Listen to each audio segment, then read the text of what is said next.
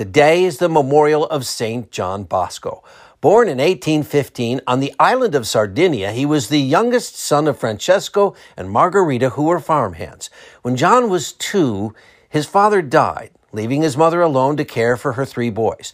Though it was a struggle, the family was able to get by, and guided by Margherita, they remained firm in their faith, so much so that Margherita was declared venerable in 2006. When he was nine, John had the first in a series of dreams that he would experience for the rest of his life. In this first dream, he saw a great number of boys playing roughly and cursing, but in the midst of them was a gentle, strong man who said to John Bosco, You will win these friends of yours not with blows, but with gentleness and kindness.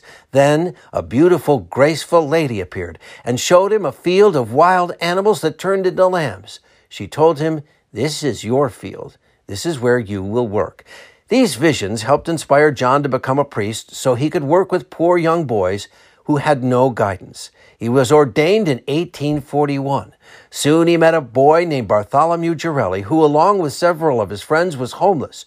John taught them catechism, games, and showed them how to be respectful and strong while also being kind.